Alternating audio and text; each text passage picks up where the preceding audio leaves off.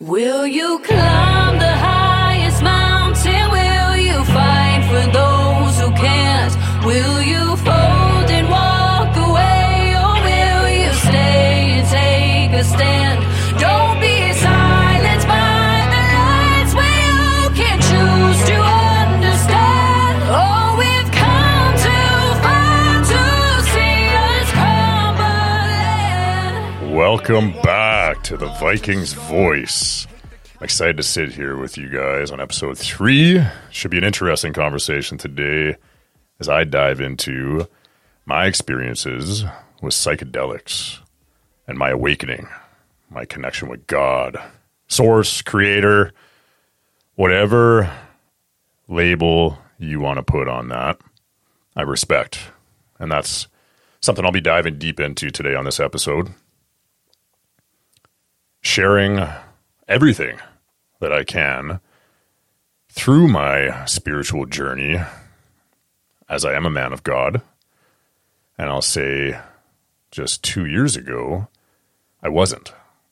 And now that is the biggest part of my life on a daily basis.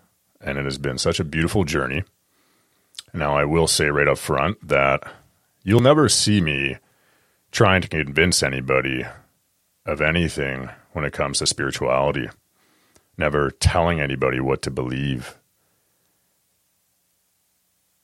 I'm simply shining my light where I can, being a lighthouse, helping people awaken, helping them self-master and be better people, and hopefully through the words that I share, maybe some of the questions I put out or my experiences, helps them ask questions and start connecting with the other side.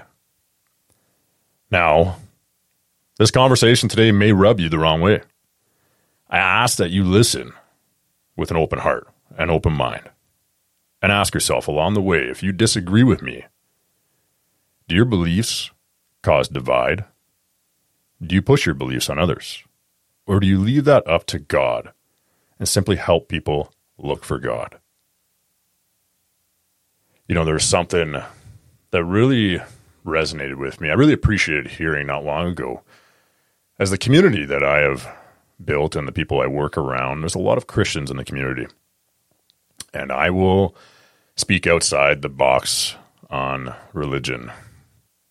And one individual that is part of a men's group that I'm in brought up a conversation to me when I was driving with a mutual friend of ours, all three of us in the truck, and he mentioned, wanted to call himself out and share something with me in terms of him judging me and having some concern because my beliefs go outside his beliefs that are so concrete.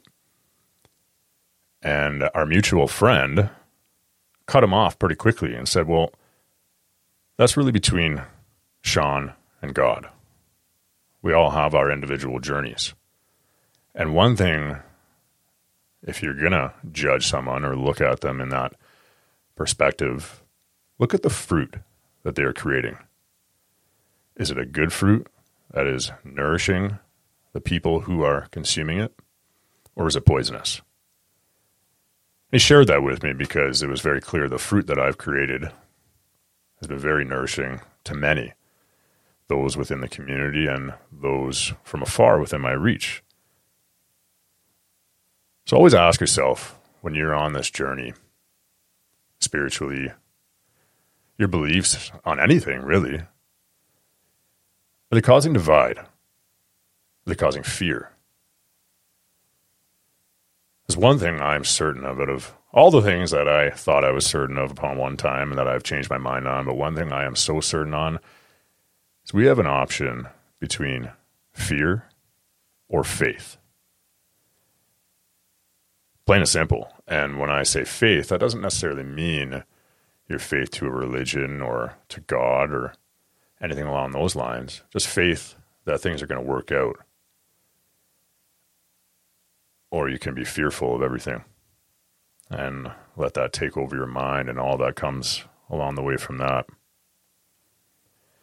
So I'm going to dive in to my spiritual awakening, my connection with God, where he's shown up in my life very evidently, and my experiences with psychedelics, the good, bad, and ugly. Now, I want to put a disclaimer out there right now. I'm not suggesting everybody consume psychedelics, especially anybody of a younger age that's watching. I did experiment with them in my teens, and they never served me in the way they have now. I was not in the right space for them. I was abusing them. And if you were abusing drugs, well, you're going about it the wrong way. I don't condone the use of drugs. Different plant medicines is a different story for the right person, which isn't right for everybody. Now, for people starting right now, wondering, well, I see Sean at a Christian church, which I do attend here and there, probably once or twice a month, as of very recently. I've been feeling called to go, and a lot of people will ask me, am I a Christian? I thought Sean was a Christian, but I see him talking about this or that that is not following with Christianity. My simple answer to that would be, I don't need to put a label on my beliefs. That to me is insignificant. Actually, not insignificant, but an inferior way of devoting myself as a cause of divide. Christ, to me, is forgiveness, letting go. And I'll dive into that, my beliefs and my personal experience with Jesus Christ. And I do believe Jesus was a real man. So we'll get into it. So, where did this all start? Well, I can tell you looking back now, and I detail this a lot further in the book I'm writing, which will be coming out shortly soon, hopefully. I see where God has been in my life the whole way. The whole time, you know, there's that, I'm just going to destroy it right now trying to cite it, but that quote or phrase where, you know, I thought you were always with me, just looking at the footsteps in the sand. And then all of a sudden there's only one set of footsteps, and that's where he was carrying you. That resonates with certain things I can look past on. And again, I know many of people listening to this podcast won't necessarily have any spiritual beliefs or believe in God. And I just ask you to listen with an open mind and start searching and start looking at things a little differently. You might be surprised what shows up. So for me, where the kind of catalyst really started with my spiritual awakening was my self-mastery, really stepping up my health, treating my body as the temple, which it is.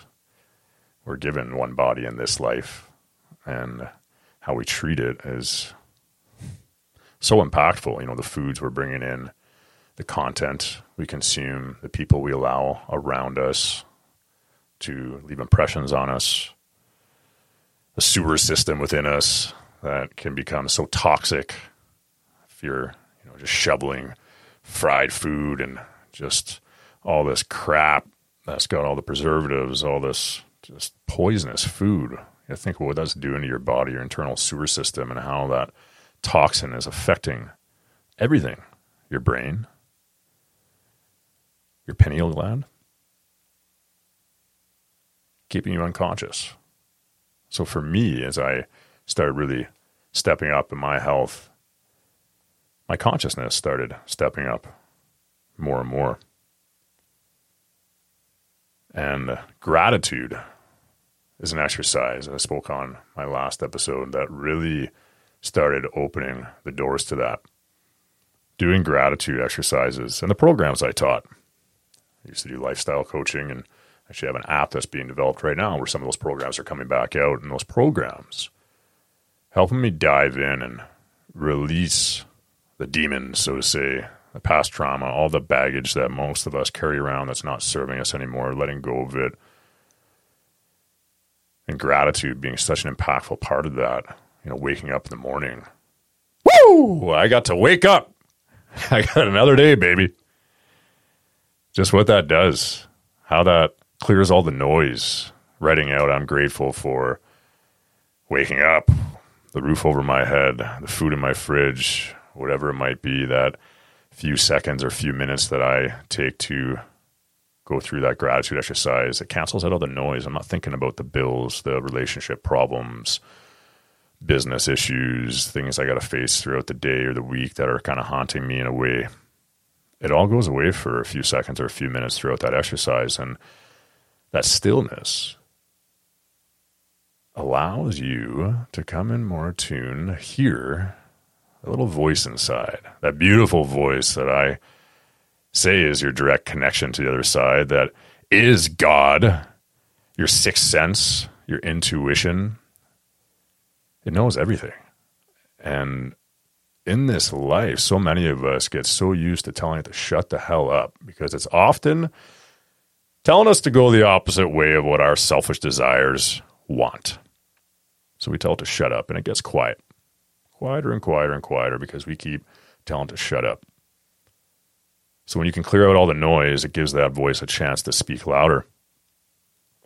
That's where meditation has changed my life as well. And I'll get into that later in the conversation as my use of plant medicines, psychedelics, psilocybin specifically, magical mushrooms, the active ingredient in, utilizing those to connect spiritually, but now not needing those anymore to make that same connection even greater. And meditation being such a huge part of that. And I have a few pieces of advice for meditation on those of you that are listening, like, yeah, I just can't get into meditation because it doesn't work for me, right? My mind's so busy, whatever it is. I'll get into that later because I do have a few tips that really helped me greatly and changed the game. So gratitude. If you're skipping out on doing a gratitude exercise, I tell you, do it on a daily basis in the morning and even in the evening if you can. When you go to bed, you're sitting there, and before you shut off for the night, think about all the things you're grateful throughout the day, what you experienced, how you liked it, how you enjoyed it, how you're grateful for it. Thank you. Thank you, universe. Bring more of that. Keep that coming, and I appreciate it. So stepping up, self-mastery. If you're not stepping up, definitely do so. Everywhere you can. Give yourself grace, though, when you fall short.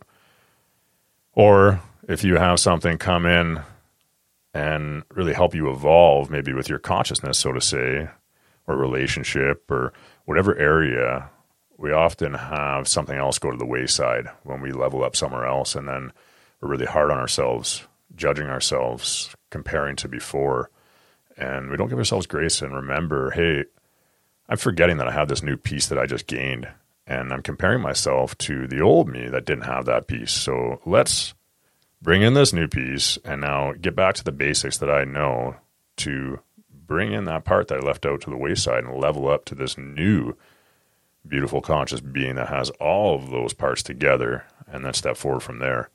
So sometimes we got to just step back to the basics on where we first started that got us to that point. And that's all right. That's the game of life as it goes sometimes.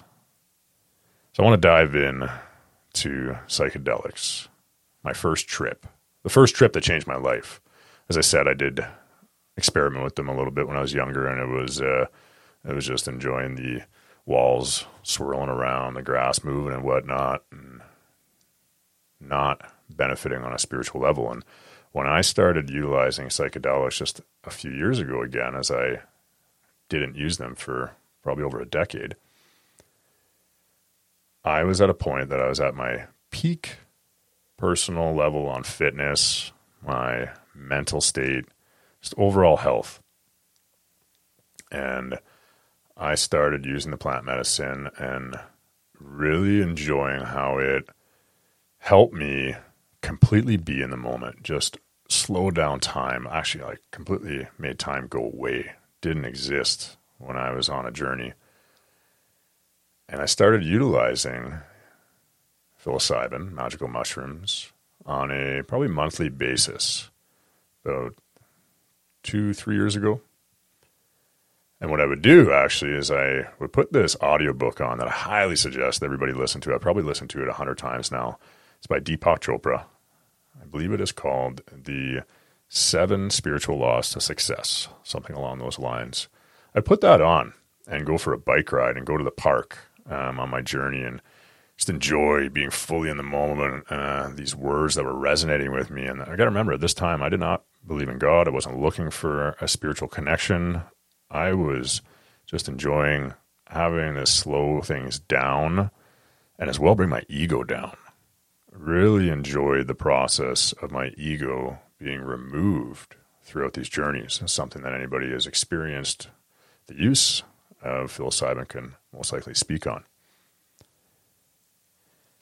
So this one time, I took my tea, my magical tea, and jumped on my bike, put my favorite audiobook on by Deepak, and started biking to the park. That's about a 15-minute bike ride from my home.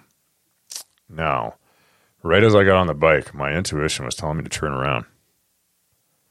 And I didn't understand why. Why would I turn around? I am excited to go to the damn park and enjoy this trip. It's a beautiful sunny day. Let's go.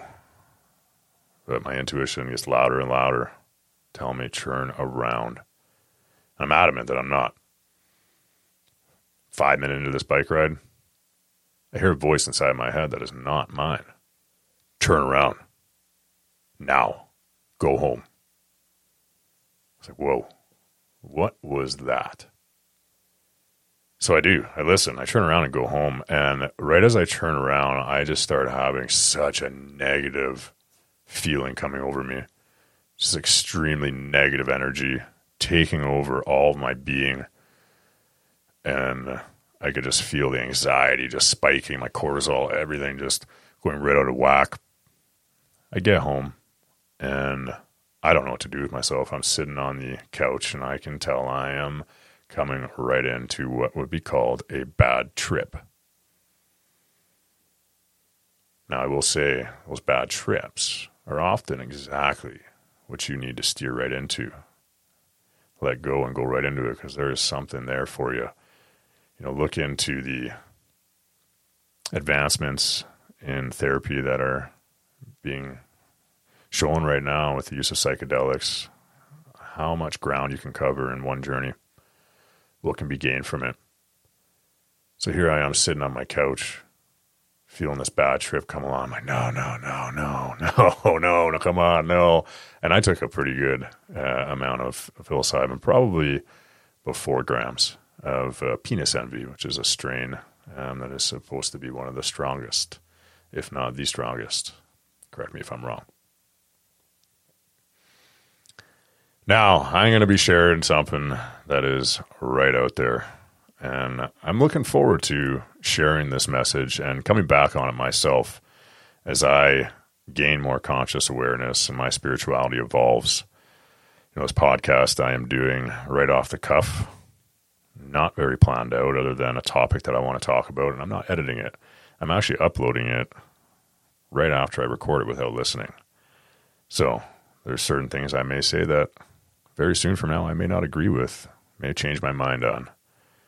And that is the beauty of putting yourself out there and doing the inner work and working on becoming better and being able to take a pivot when life shows you somewhere that you need to pivot on.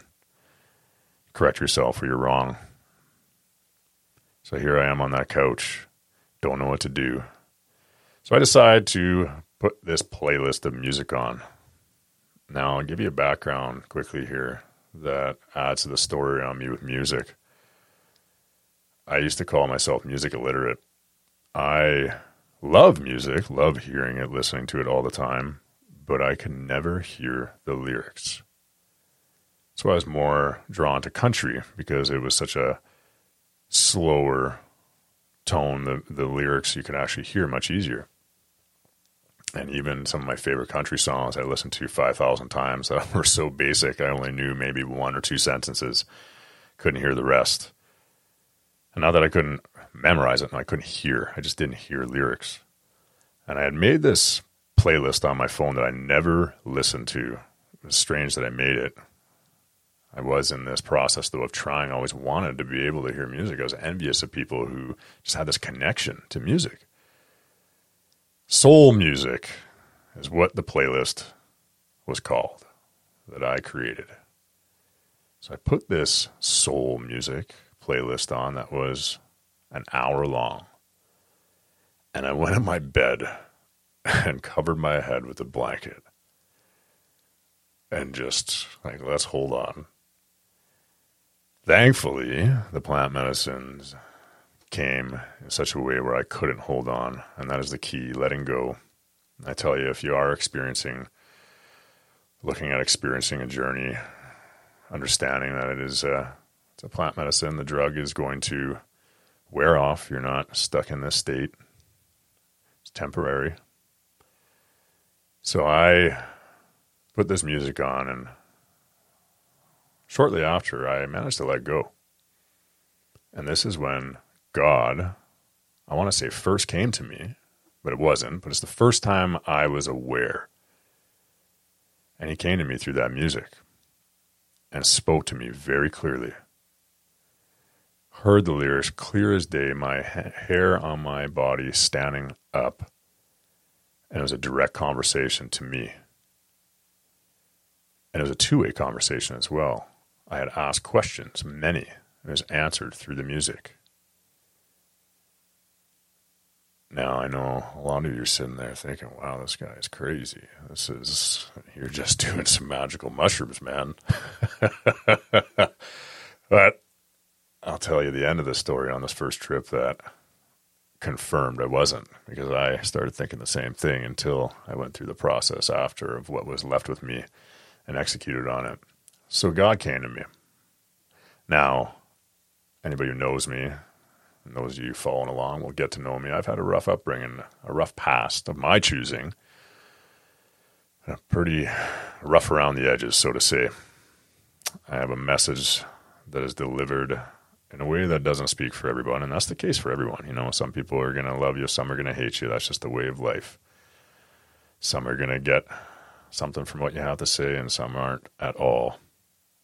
And I have a very direct, in-your-face, no sugarcoating message. And God spoke to me on that. You know, I've always been here with you. And I led you down this path so you could be the character you are now. Now, you went quite further than I expected.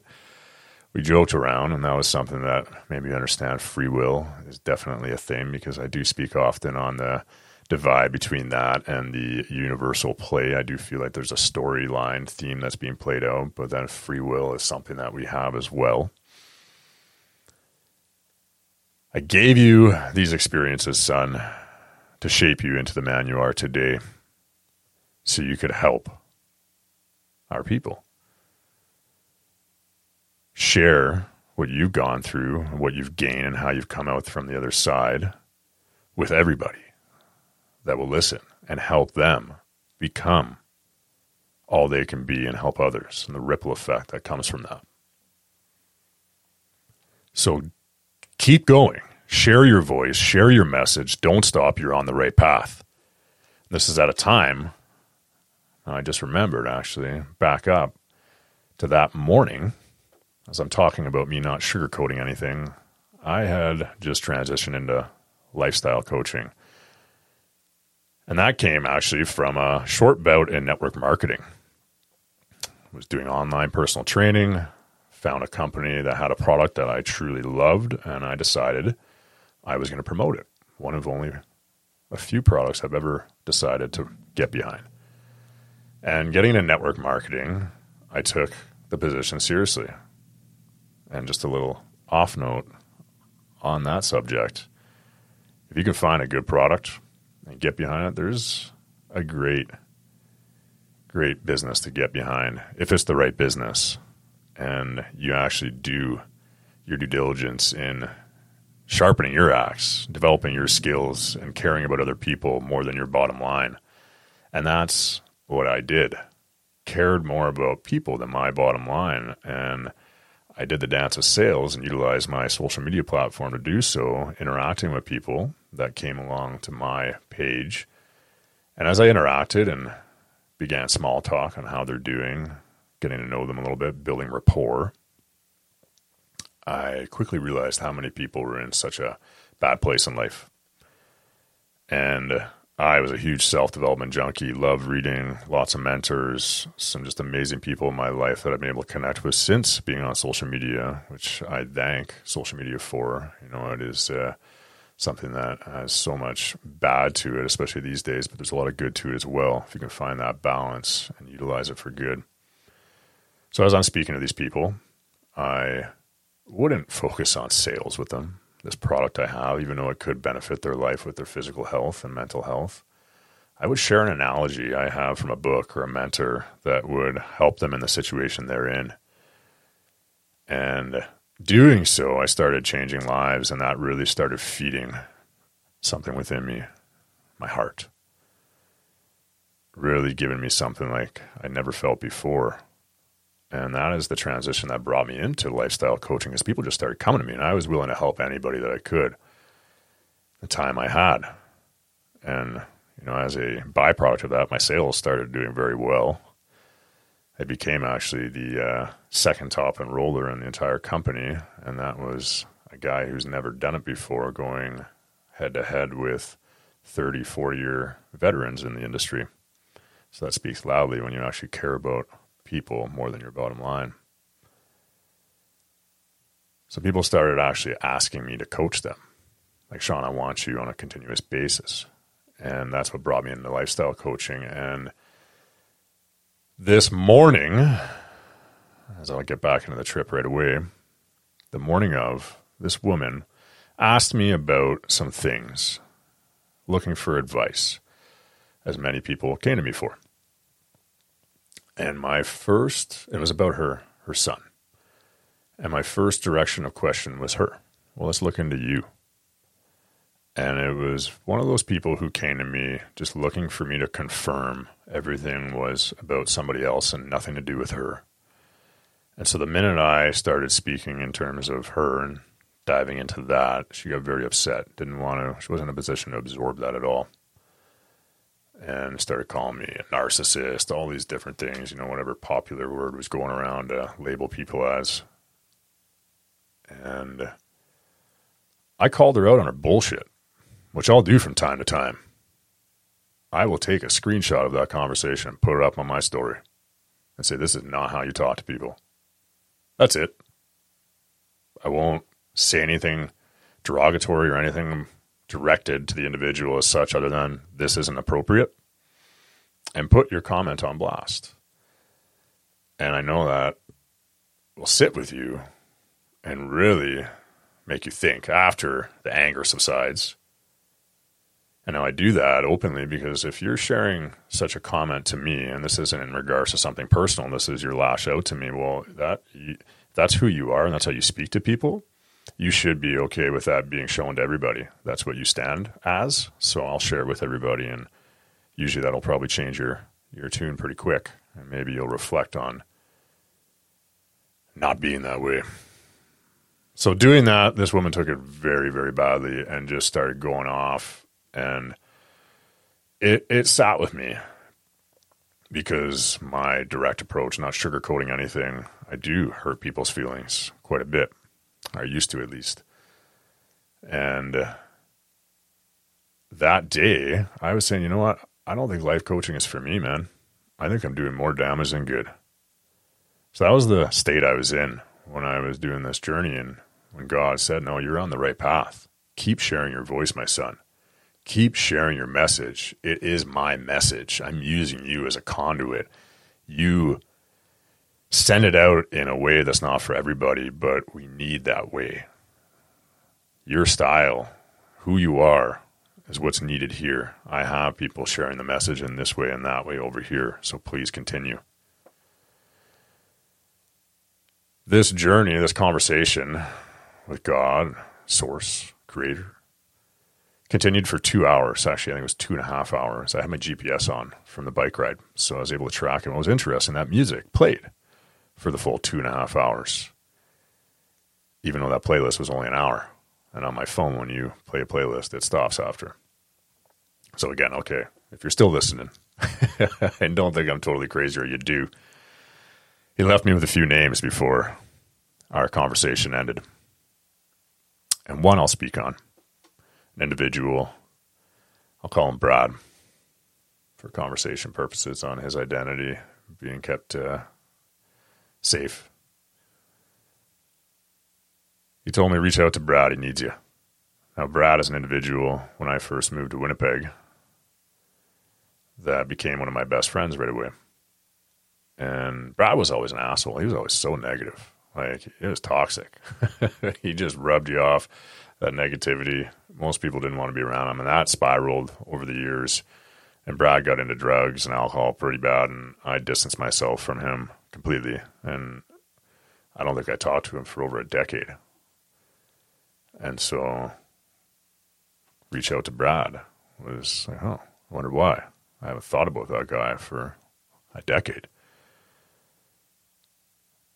So he gave me Brad's name amongst many others, and I reach out to Brad and say, hey, Brad, this is what happened, man. I had something come to me. I know this sounds crazy, but said to reach out to you and that you need my help.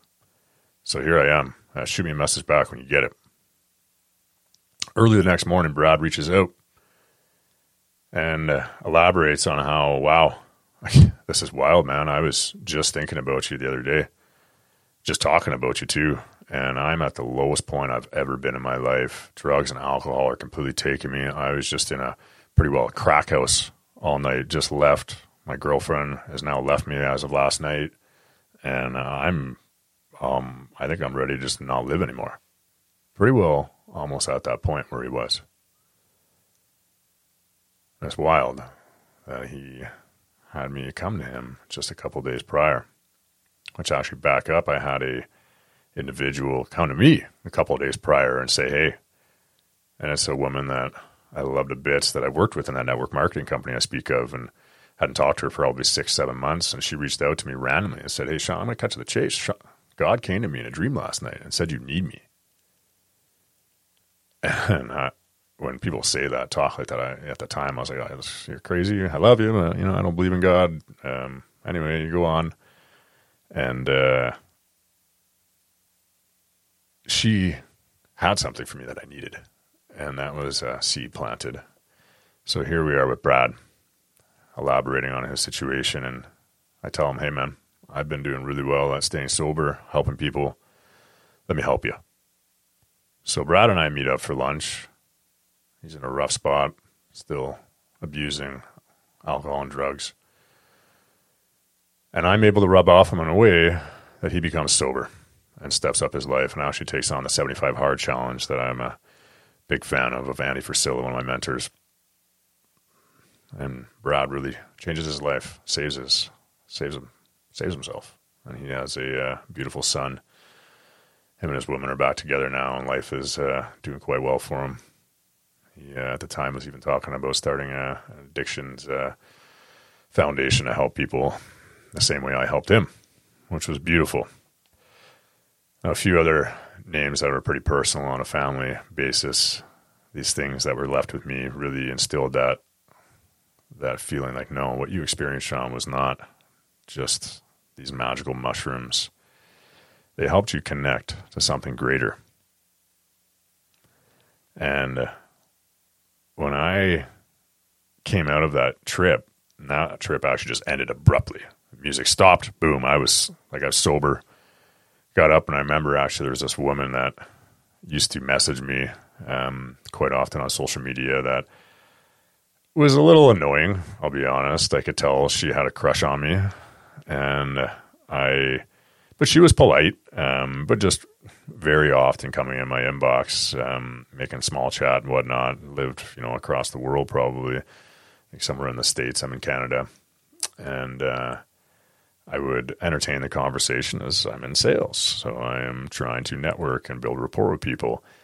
But I did get annoyed sometimes. I felt like I was being taken advantage of in my open willingness to converse with her. And I remember she made a comment on my story where ABBA was playing in the background, Dancing Queen. And she said, hey, anytime that song comes on, I love it so much. Think about me and dance for me. I was like, all right, yeah, okay, lady. That's my reaction.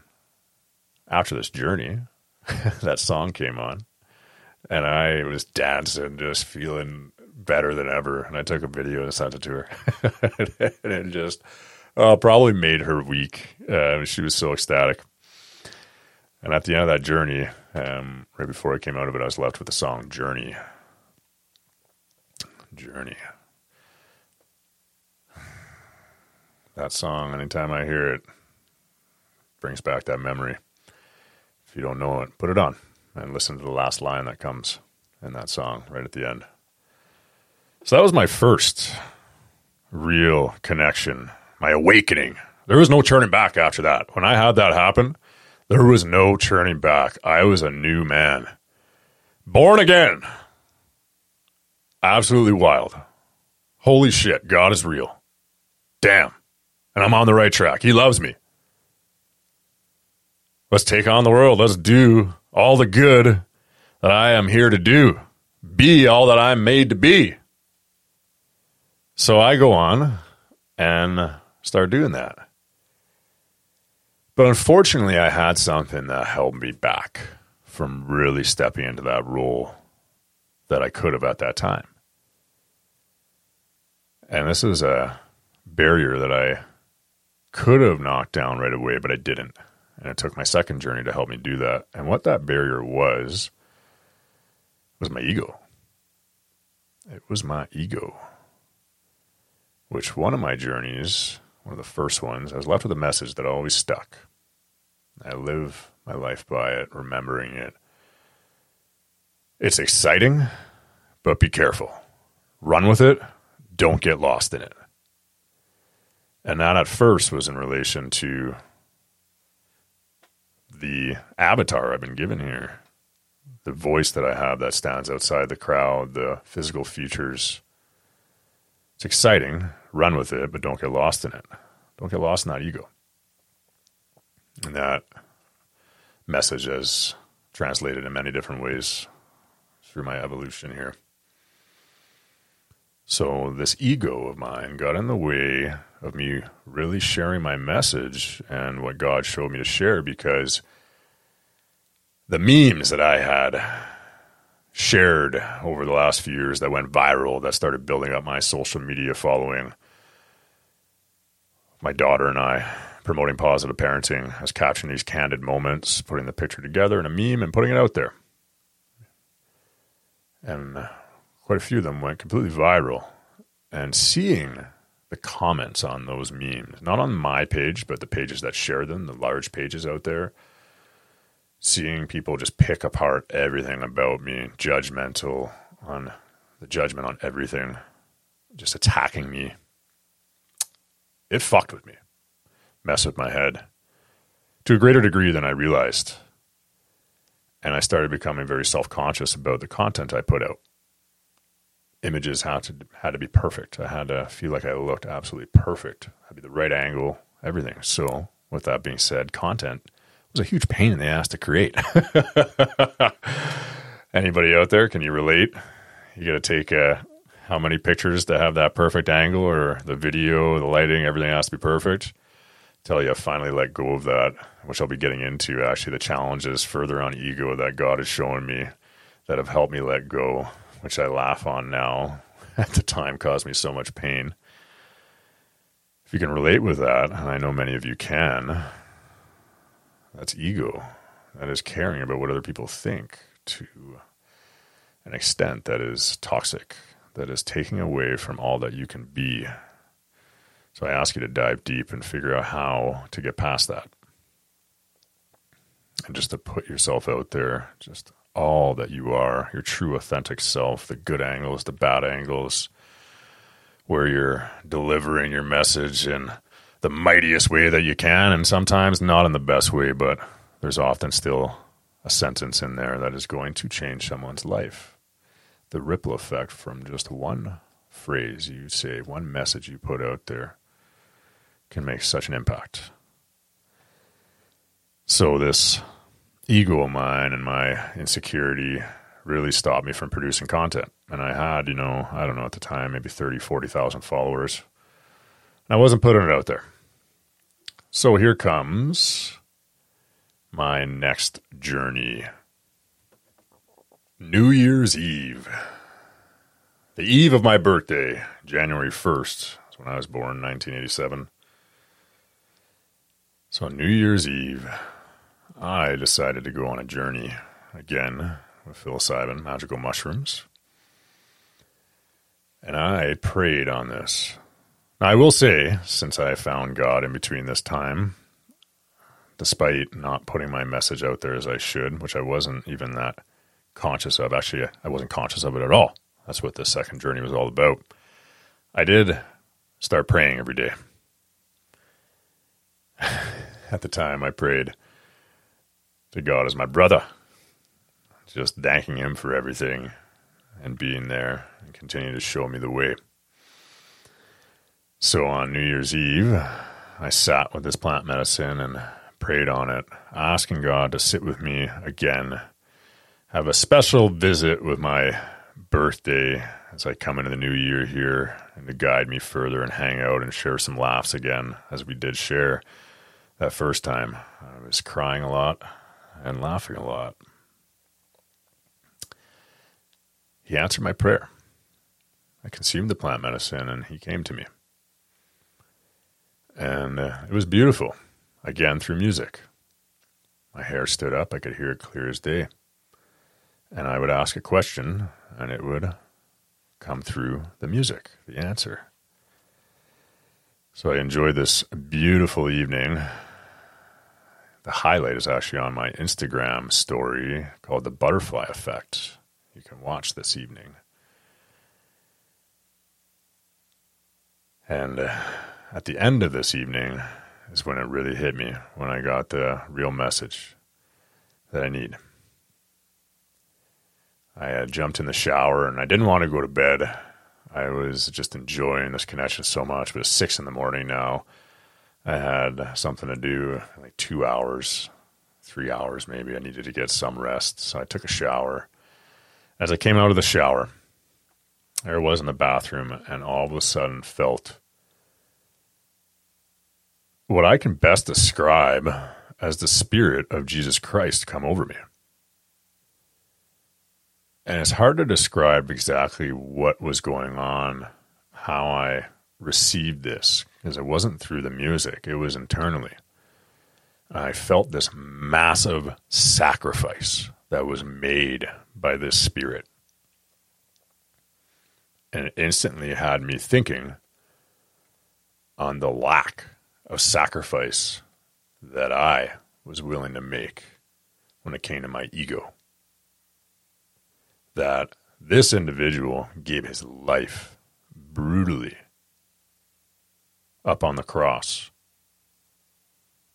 for all of us. Forgiving unconditionally. And here I was showing such a beautiful thing just a few months prior in August. And I didn't act upon it to the fullest degree. Something that people just wish for, to have that direct experience with God and not just through text. Such a gift.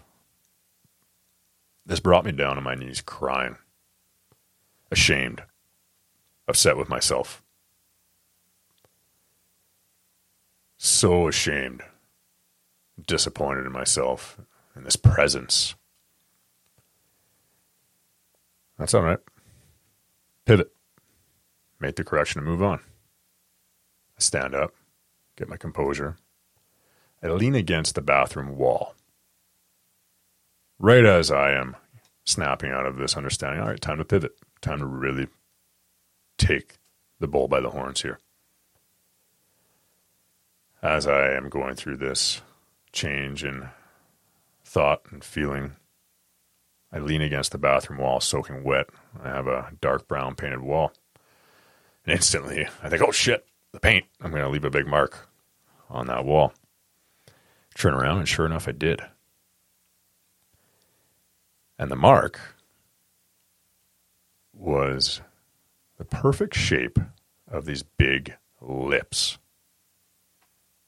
Now, that is very significant because for about 2 months, my daughter and I had been looking at artwork through Iconic, which I am staring around my studio here. I have 7 pieces of this motivational artwork that I have all over the house. And at this time, my daughter and I were looking through their artwork, specifically at the pieces they have of these lips, wanting to put them specifically in that spot in the bathroom. And we were just undecided on which lips to get. They have ones, you know, with gold dripping off them, money, flowers. I instantly knew. Go get the painting. Don't forget this moment. This is real. I'm here. Put this up to never forget. So here we are now, wee hours in the morning. It's my birthday. So before I go to bed, I hop on Iconic. And sure enough, when I look up the lip paintings, this one pops up that I hadn't seen before. Butterflies. Lips with butterflies. The butterfly effect. Metamorphosis. I purchased it as a birthday gift for myself, and it hangs in my bathroom now. I never forget. And that's where Christians come talk to me. Am I Christian? Again, I don't want to put a label on that. What does it mean to be Christian? Well, do you take Jesus Christ as your Savior? Well, if that's the question you're asking, then yes, I do. Because Jesus has taught me unconditional forgiveness, which has saved my life.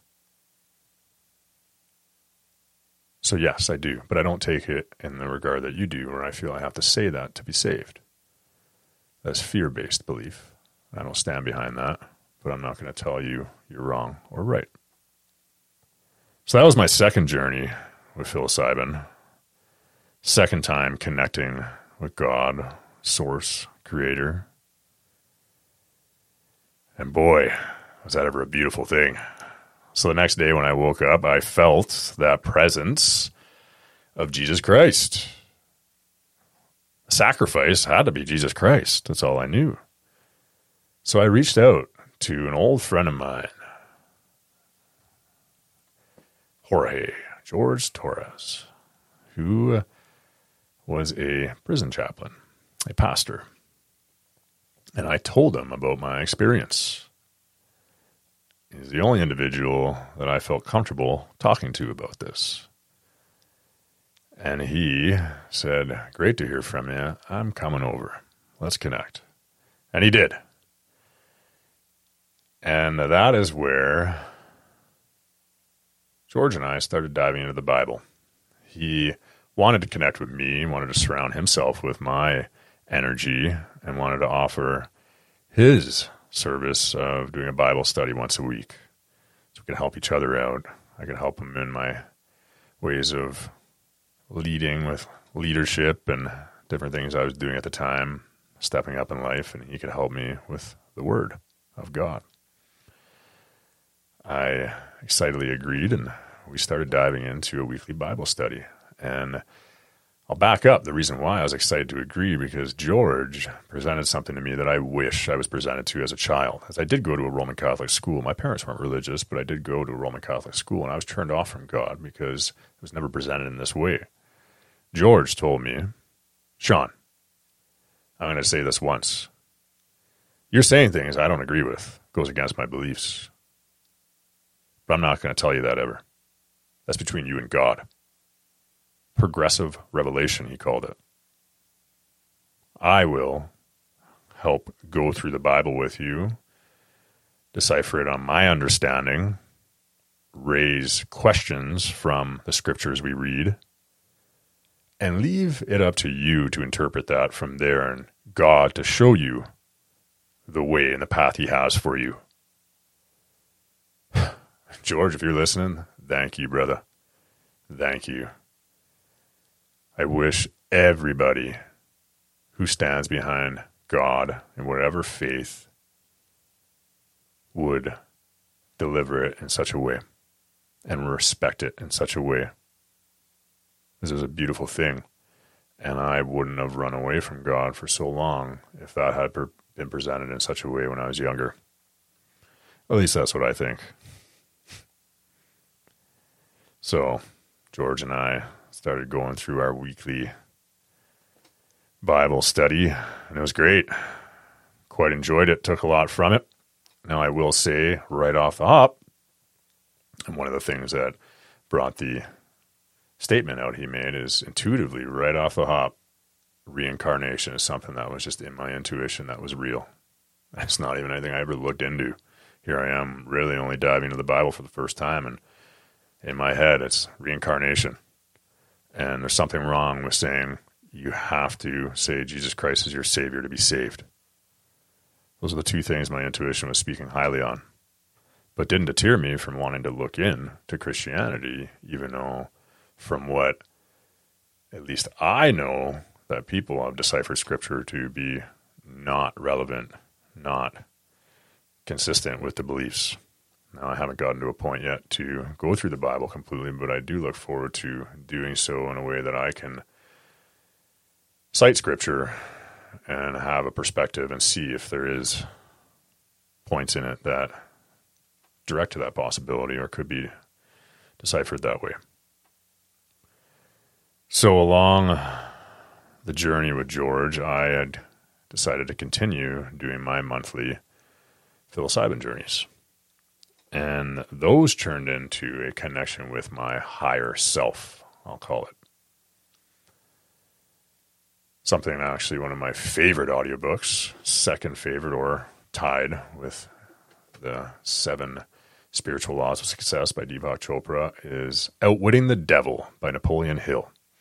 I've read it, and I've listened to an audiobook probably 20, 30 times. Love it on audiobook because it's like a podcast with the devil. And you can take that however you want. Every time I listen to it, I love how I gain something new because of my new consciousness, my new spirituality, beliefs, and what I look at, the message being said, and how I decipher it. It talks about your higher self, how Napoleon Hill connects with. And that is what my journeys were. I connect with my higher self. A part of me would just take over, write notes out, tell me exactly what I had to do, exactly what to do. And I did it. And it's led me to such a beautiful place and where I am today. Everything I did in the community where I stood up against the mandates and brought people in came to me from my higher self literally the night before and executed it on the next morning. I had some of these journeys where I would go downstairs, where I am right now. I have all these LED lights, and I have all these galaxy laser lights in every corner. It makes it look like you're in space, and I would just enjoy the awe of the psychedelic experience in this light show.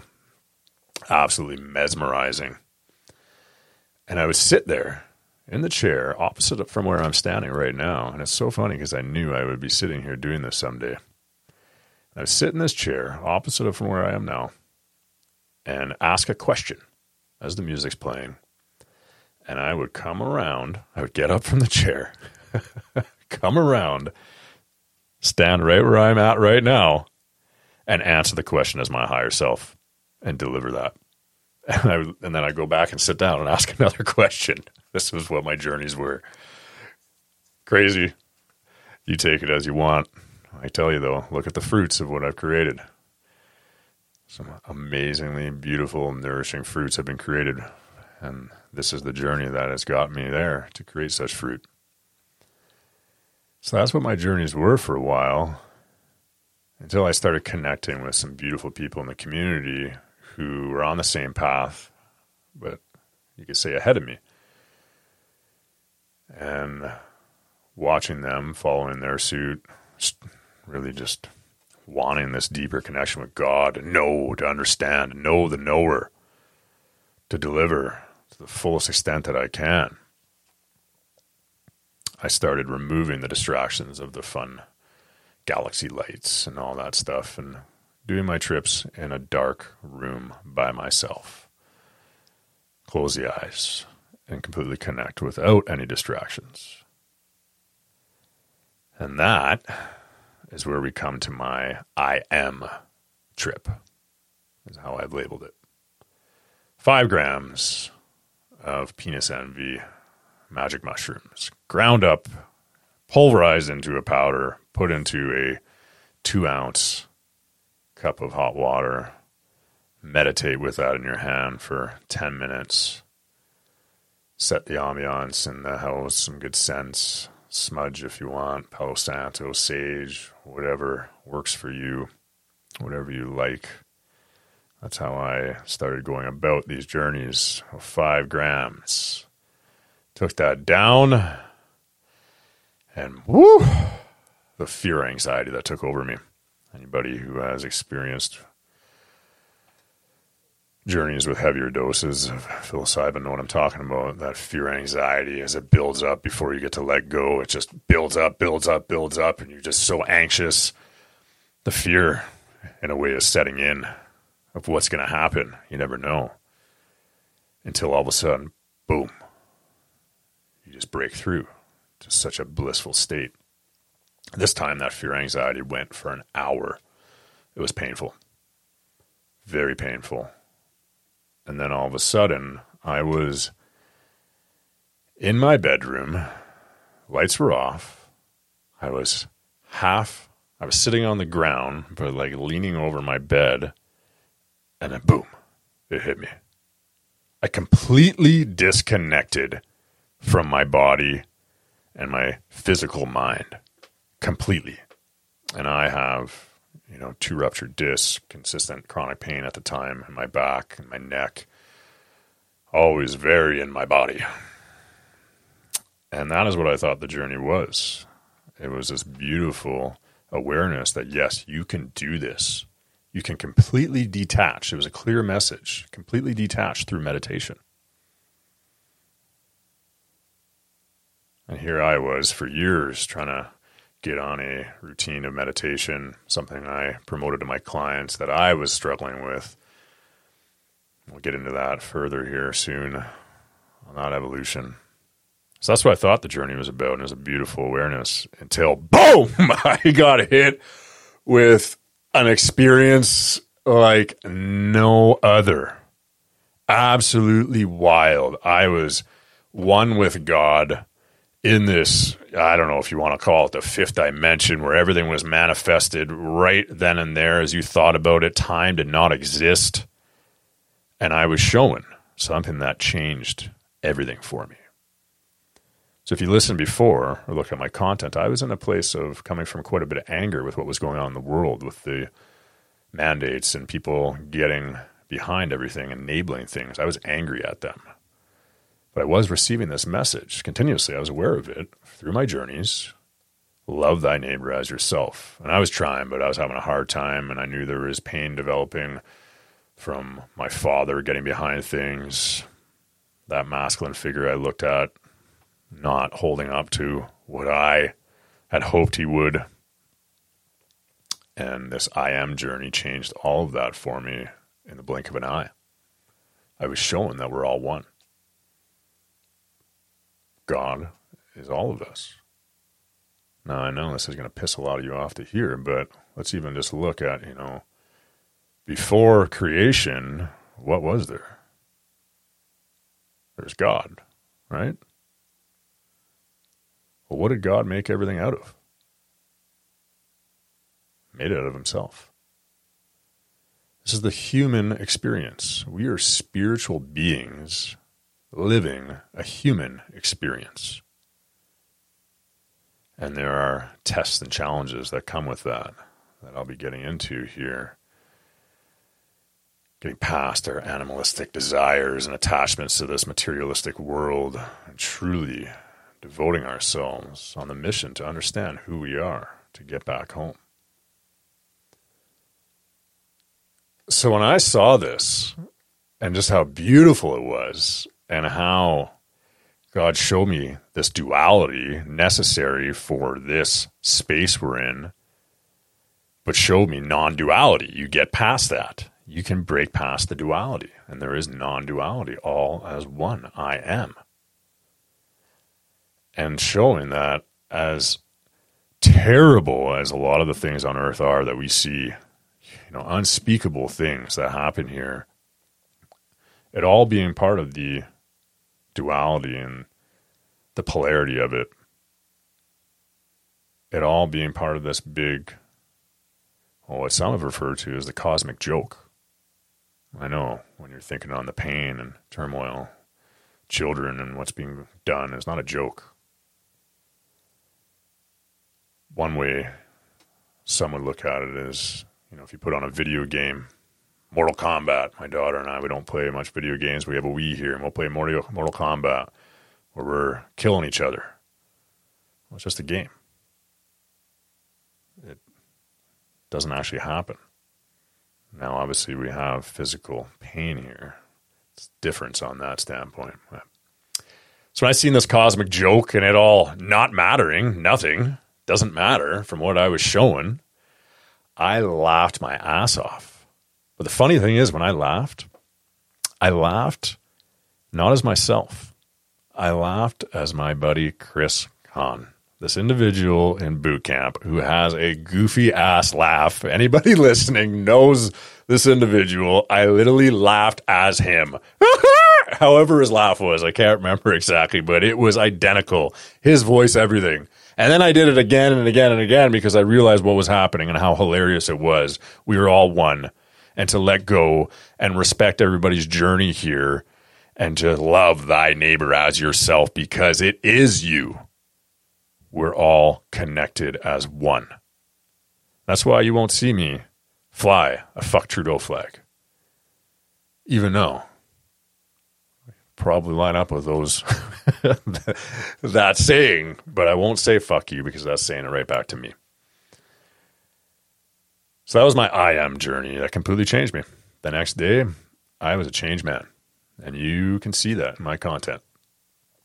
I respected everybody's journey, understood, and decided from here on, I will just be a lighthouse. Shine my light as bright as I can so it reaches the darkest depths and helps everybody within my reach to find that light, to draw themselves closer to it, and to connect and see and feel what I see and feel now. It is such a beautiful thing. So that's what I do. I shine my light. And of course, I catch myself not living up to the full standard that I can be. I'm still human. I have 30 plus years before me, conditioned another way, programs, a subconscious mind. I used to talk about the subconscious so much, the programming, right? If you understand how that works, you're subconscious mind being 95% of your mind, the programming from repetition, things you've done in repetition, the program, the autopilot, consciousness is a whole other thing that I was introduced to. A beautiful thing that it is. It's my I am trip. That was such a life-changing event. And my next experience with psychedelics, I took it a further step. The toad. 5-MeO-DMT. The God molecule, it's called. The strongest psychedelic in the world. This toad, that I believe burrows itself, correct me if I'm wrong, in the Sonoma Desert for 9 months out of the year, collecting all the wisdom of Gaia, planet Earth, our mother, and coming out for 3 months to mate and offer this medicine, its secretion, its poison, some would call it, for us to connect. It's called the God molecule. And when I looked it up, podcasts on it, I think Mike Tyson talks about it. There's a podcast I came across of Aubrey Marcus. Actually, what's funny is I came across the podcast of Aubrey Marcus right after my first journey that I started this podcast out with. And they were talking about the toad, and they didn't go into full detail as I am right now, I think, to not throw off people to such an extent that this conversation could. But I could tell what they were hinting at, and I had tasted a touch of that. And I knew I was getting called to it, and he talked about that. If you feel you're getting called to this, you're getting called to it. Here we are a year later, I and my good friend have a date with a shaman to go and smoke this secretion off the toad, the strongest psychedelic in the world. Now, these podcasts that I was referring to that I looked into, a year later, you could find more information as people were putting the word out. And what they spoke about was exactly what I experienced with my I Am journey that I just detailed to you. Exactly. So I was very curious what I was going to experience. I had never tried DMT. And here we are, I'm going for it. So we go. My man and best friend goes first. He is quite experienced with the process, never done the toll, but DMT, he does guided journeys for people. And his big aim is to do so now without pain. He got what he wanted. My turn. Can't remember the doses off the top of my head, but you can look them up. And the typical dose, I ended up taking 3 or 4 times what a typical dose is. Now, this is a plant medicine that you are not supposed to be able to hold on. It is taking you away. But I have something in me, or at least at that time, that was holding on just too tight. The shaman tried to help me break through, gave me 3 or 4 times the dose as she saw I wasn't. But for a brief moment, I just about did. I got to the gate. She marked down the time as 3:33. And I'll say, when people used to put out numbers on social media, I'd see, I'm like, you guys are all crazy.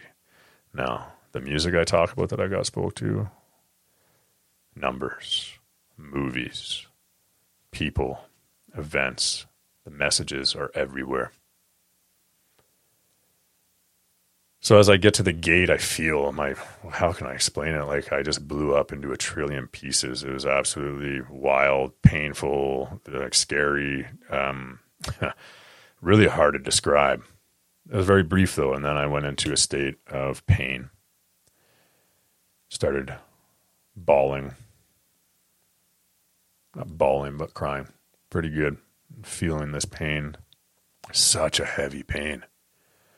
But it wasn't my pain. It was my mother's. I felt all my mother's pain. And not just the pain that I experienced the first 5 years of my life as she was going through a rough time, the first 10 years of my life, I should say, 15 until I got kicked out of the house when I was 8. The separation between her and my dad, feeling that pain of her working her ass around the clock and then coming home, trying to hold it all together, but also the pain before I was born, the abuse from her dad. I felt it all, and it was so much. I understood how much she was holding on to. And this really clicked with something. As just a week prior, I finally sat down with my other best friend. Now, all these best friends that I've made, it came from the community I started last year, which is a beautiful thing. My man, Terry, who is a school teacher and as well does hypnotherapy. And we decided to finally sit down for some hypnotherapy. I'd been wanting to for a while. And what's funny, actually, is right when I started getting into the session and breaking through, the police knocked at my door, interrupting that. Didn't answer. I don't answer when the police knock. If they got a warrant, they'll kick down the door, which they have done. We'll get into that in another episode.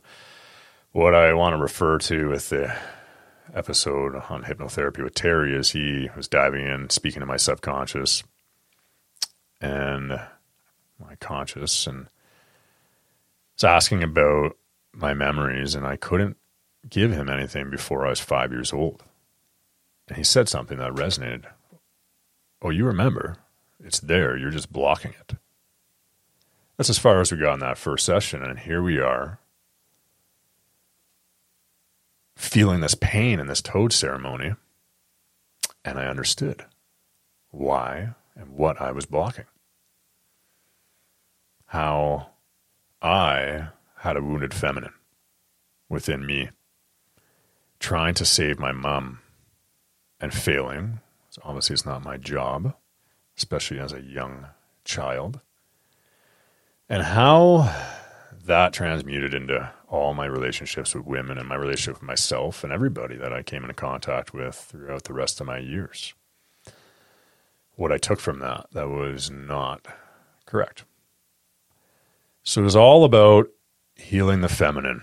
Time to heal the feminine is the message I got. So even though I didn't break through to this place everybody breaks through to with the 5-MeO DMT, the toad, I still got the download that I was looking for. And that's what psychedelics do, okay? If you haven't caught on yet, they drop the veil and give you the download that you need. They're going to give you whatever it is that you need to evolve in your consciousness. And drop the veil, they do. I had one time with my higher self where I asked, it was the song was singing, you don't even know, something like that. You couldn't even be able to wrap your head around what it really is. I'm like, show me more. And I said, watch me now. And my arms threw out like Stretch Armstrong, 50 feet in each direction. Sink dropped down to the ground. I was 10 feet, 15 feet tall. And I was like, no more. Stop. That's all I can handle. They dropped the veil. You know, I've heard some interesting talks from Jordan Peterson lately on psychedelics, his experience and how it's unable to explain. I look forward to diving a little further into his conversations on that. I highly suggest checking it out. I haven't dived too deep, but heard one conversation on it that spiked my interest. So now before I smoked the DMT, the toad, we pulled two cards out of a deck, out of two decks. My buddy Martin pulled two and I pulled two. Another way that the other side speaks to you, something many, I know Christians look at, something of the devil, oracle decks and whatnot, gemstones, all these different things they're looked at as the devil. And all I can say again is, hey, something's putting fear in your mind. I don't think that's what God wants, but that's between you and him. He'll show you. So we pull these two cards. I pull two cards, one from one deck, one from the other. Don't look at them. After the experience, we sit down with the shaman. We go over them. Flip open the one card. And it is the number 333. And it is all about healing the feminine. It says the divine masculine is now time to be connected with the healed feminine. And it's on the path now for you to heal the feminine. Coincidence? And the next card was the pilgrim. You're going to go on an outward journey that will truly be an inward journey. I had no journeys planned. Then all of a sudden, 3 days later, I was in a car driving to Ottawa for the truckers' convoy. And that was an inward journey, to say the least. No doubt about that. Now, on a future episode, I want to wrap this up pretty soon. I do have a few more experiences I want to share with you. Future episode, I do really look forward to diving into the masculine and feminine. I have some beautiful guests I'll be bringing on that specialize in that as well. And I'll be going through my evolution with that and further diving deep further into where I left off on the feminine as Ottawa. That's where my mom lives. That's where I'm originally from. Where the truckers convoy went. And I thought, okay, this is here, healing the feminine. I'm going to connect with my mom and make this happen and heal that. I was there for 6 weeks. I didn't see my mom till the last day that I left. It came in many other ways. A relationship that came just after my journey in Ottawa and things I'm going through right now. Something beautiful that I've taken from that, healed quite a bit, and there's still healing to do. But allow me to embrace my feminine and go with the flow of the universe. Letting go. Going with the flow. What God's plan is for me. It's been such a beautiful, beautiful thing. But before I left back home after Ottawa, the 6 weeks in it, I'll give you a little recap on that quickly, which I'll be diving in a conversation that I'll probably dive into when I bring Ian Smith on this podcast, as he was the one who inspired my whole stand throughout the last 2 years. Ottawa is where the truckers rallied together, drove down, and parked their trucks all over the downtown area around Parliament, downtown Ottawa. And we stood there for, I believe it was 6 weeks, until riot police came and pushed us out. And we stood without retaliation. And when I got to Ottawa, I didn't have a part in organizing anything. I just got there as boots on the ground. And that changed me. The spark that I took from there has changed many people. Love. Truly living in the heart space. Seeing people come together in Ottawa in the cold winter days, standing for our freedom. Doing whatever was necessary to make it work. Everybody coming together, cooking food, smuggling gas in to keep the trucks running for heat, taking garbage away, shoveling because snow service wasn't happening anymore.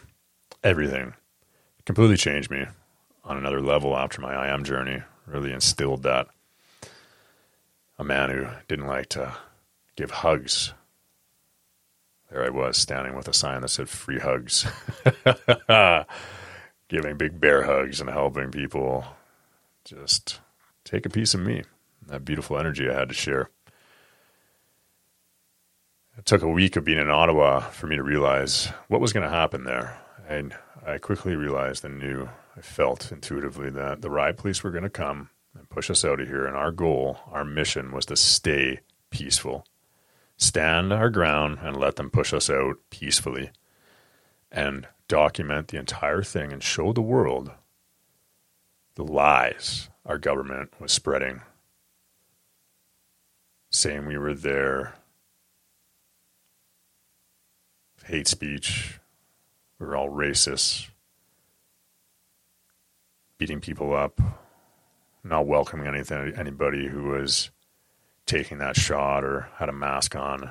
And we showed the world it was the exact opposite of that. We were there for freedom of choice, freedom of speech, our right to assemble,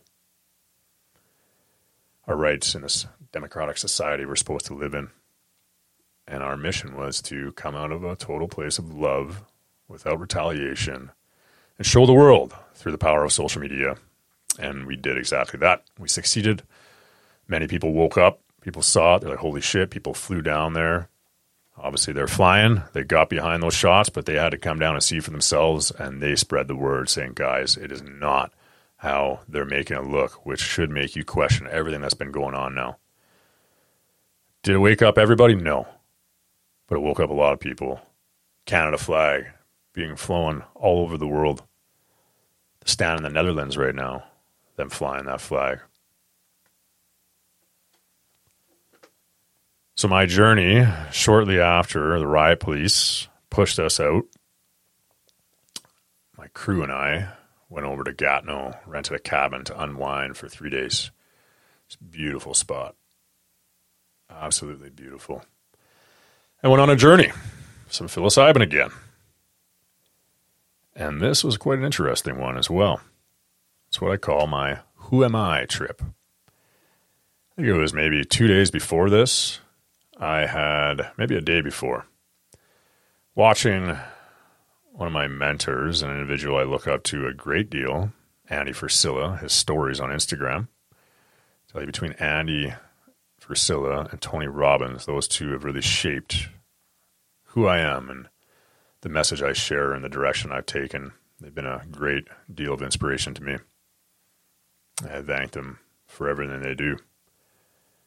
Andy and I have connected on Instagram for maybe a few years now. Chat loosely here and there, and I saw an opening to share something with Andy a day before this journey that I had always wanted since coming across him to be on his podcast.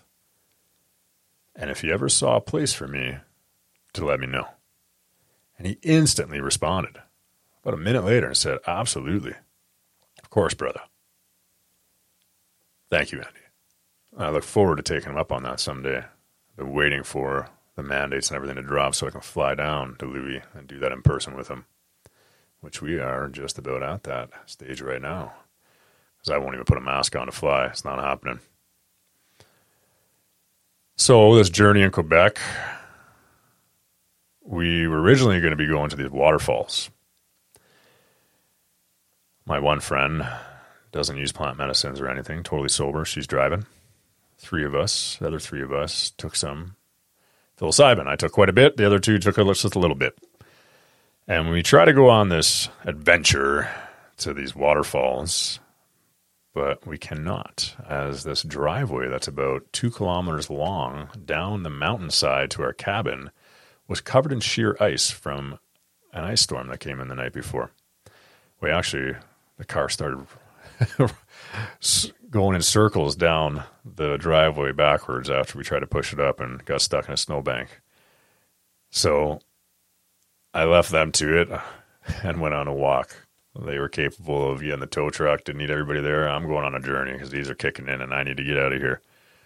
So I just walked down the highway and come to this little town by where our cabin was and enjoying the most visual journey I ever had.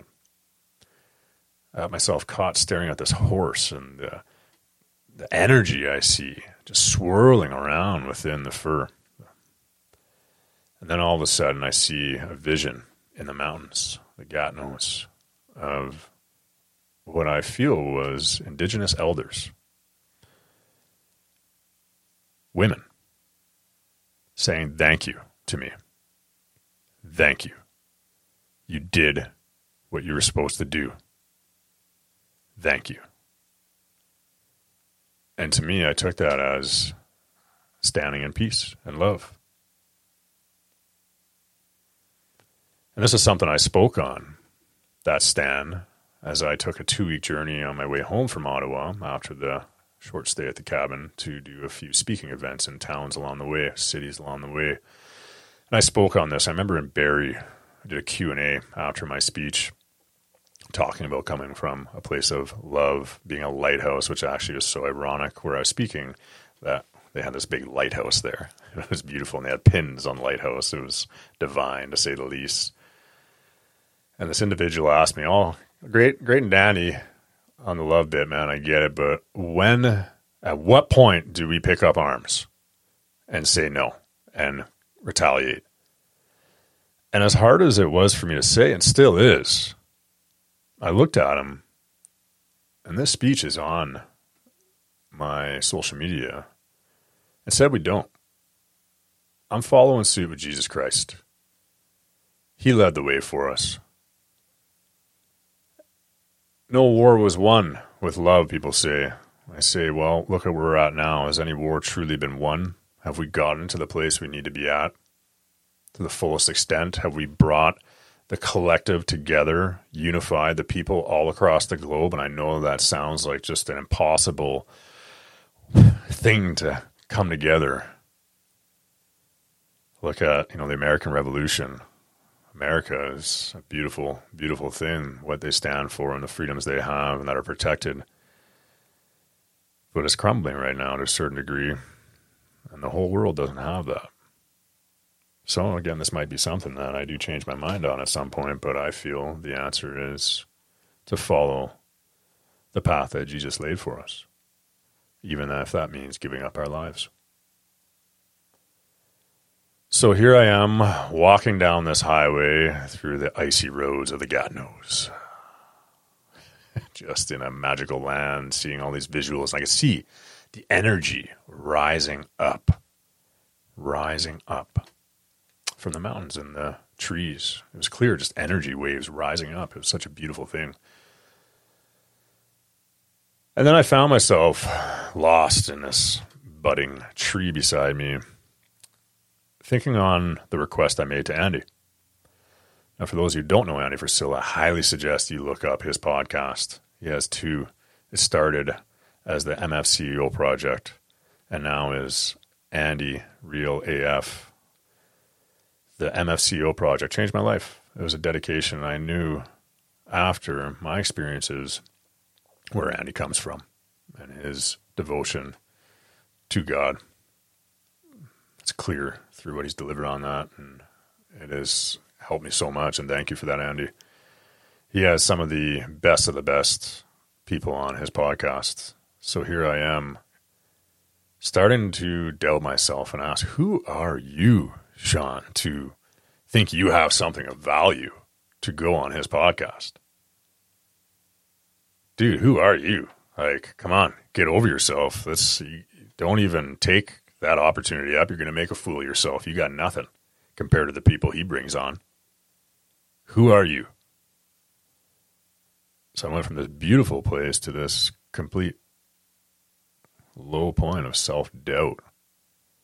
And right at that moment, I'm in this just little corner on the mountainside. I'm on the highway. I was literally walking right on the side of the highway. And when I say highway, it's, you know, it's a country road, but fairly busy. And this car comes sliding down. And not sliding because he's out of control. Comes racing down, but slams on the brakes, sliding to the side. I get all of this. Another thing you're going to think I'm crazy about. Sliding down towards me, opens his door as he's still sliding, stops right where I am, puts his head out and starts speaking to me in French. And I instantly know, saying, hey, do you need help? And get this. It was me. It was a chubbier version of me. And I was just in awe. I was like, no, I'm good. Thank you. You gave me, you just gave me what I needed help with. Who am I? I am connected consciousness. I have all to offer. And don't ever doubt that. Don't lose consciousness on that. The kingdom of heaven lies within. I feel that is consciousness, our mind, and the manifestation that we are capable of. What's the devil? What's hell? Hell, I would say, is unconsciousness. Drifting, as is put in my favorite audiobook, Outwitting the Devil by Napoleon Hill. Drifting, getting lost in greed and lust and anger, materialistic desires, addictions, all the baits that are put in front of us in this world that we are here to overcome and get past. Many choose to live a life only fulfilling sexual desires. Never getting past that. And that's where I'm at right now. I'll be diving into a little bit further right before we cap off here in a few minutes. Lust. So who am I trip? And at the end of that trip, I walked down to the cabin and was brought to this beautiful sunset on the lake where we were staying. And here I am looking at it in awe. And then my eyes get pulled. I don't look. Like pulled to this plane in the sky. I'm like, no, I don't want to look at the plane. I want to look at the beautiful sunset. But it gets pulled back. No, I'm looking at the sunset. Pull back to the plane. No. Pull back to fine, I'll look at the damn plane, I say. Literally out loud say this. And I see this plane. It looks like stuff is coming out of it, but there's no trail behind it, but stuff I can see. And I'm like, what the heck? This plane is way on the horizon. And within a matter of 3 minutes, it is somehow right over my head. Goes in this odd direction, like odd path that just didn't seem normal at all, and went from so far to right over my head. And it was at that moment I got the message, yes, they are spraying stuff in the sky. They're putting you to sleep. And I've already learned that through the fluoride in the water and the food and all the low vibrational stuff. I spoke on that in the last podcast. So much is designed to keep you from consciousness, to keep you unconscious, disconnected, living in hell on earth. Just days before, I'd look at people's stories when they're talking about chemtrails and think they are loony. Literally. Would think that without even doing a quick Google search. If you just do a quick Google search on weather modification, they don't hide it. It's right there. That's the part they're not hiding. You can look at interesting documentaries that were done 20 years ago when they first realized this and they denied it. And the individuals doing the documentary exposed them and said, watch, in 2 decades, they'll say they're doing it for climate control. Sure enough, that's what's being said now. And this is only what they're admitting to. So anyway, that was a clear message on that journey at the end of it, that they are spraying stuff in the sky. And just camping the other day with my good buddy who is in aerospace, doesn't want to believe that. And there we are, 2 chemtrails go above us, very thin, And then I say, hey, look up. And I tell them to look up in another half hour. They're 100 times wider. Another half hour, look up. Another 100 times wider. An hour later, look up. The whole sky just covered. You see planes sometimes with contrails, this little path behind them that is disappearing a kilometer or two or three behind them. But anyway, I highly suggest you at least do a quick Google search on that. Weather modification. Even look at the contract for weather modification between the States and Canada. So, back to Winnipeg I go. This beautifully evolved human that is shining his light along the way. Giving a share of my experiences that have all been designed for the evolution of my consciousness, which they all are. Lessons on anger, on greed, lessons on attachment. And that's been the process I've been going through here. First, it was my greed, my desire for materialistic things. Not that it doesn't still exist, but I'm completely detached from them. It is not my ultimate motive as it once was. And that we can rewind back to the deal I made when I started the movement I made here in the community, standing up in the face of the mandates and all the unjust, unfair rulings, so to say, that were being put upon us. When they said you couldn't have more than one person over at your home or even in your yard, that's when I took my stand. I said enough's enough. I was watching my man Ian Smith over stateside, taking his stand, leading the way. There I was watching him for months, wishing I had a storefront to take that stand. And when that happened, when they said even outside, I knew what I could do. Start boot camps, start free fitness classes, and build a community. Now, I want to show you some proof on where God has come in my life here. As I sat down and made a deal, the day before I launched the video on my social media, inviting everybody over, and that invite went to everybody, including the police. This is at a time that I was evolving my lifestyle coaching from one-on-one to online virtual interactive programs. I had developed a program I called the 25 to Life, which now I'm finally coming full circle to all these things I put aside and putting in my app. I had the beta launch of the 25 to Life out for a year and a bit, and I was taking feedback from all the people utilizing it to critique it and turn it into the best of the best program I could possibly offer, utilizing my man Brad Lee's program, Lightspeed. So I had just emptied my bank accounts, purchasing the high-tech computer I needed for 4K video editing, the camera, the green screen equipment, all the lighting, everything. Spent every dollar I had, literally. I'm good at doing that. And was just about to start recording it all to get that out there and start bringing in a good income. At the time, I was working on writing my book as well, which I'm going to be picking up again and finishing off to get out there to all of you so you can know my whole story.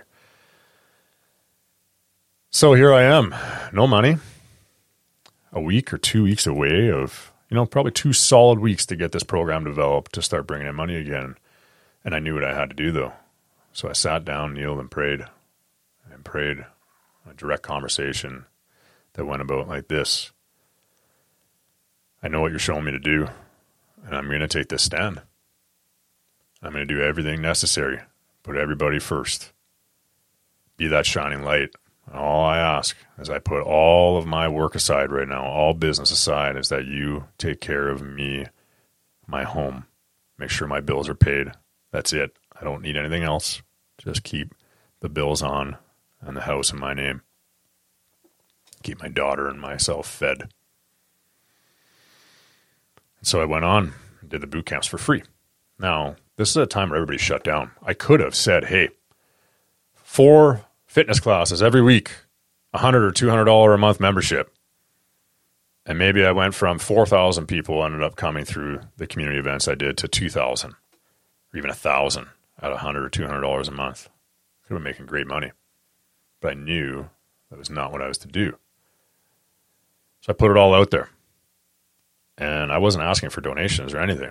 Somebody said you should really do a donation box, Sean. So I finally did a donation box. Encourage people. Put $5 if you want in the donation box, but I'm not looking. I don't want to see who did it because I know some of you don't have money. If you got it, great. I don't expect it. You don't have to pay to be here. It's free.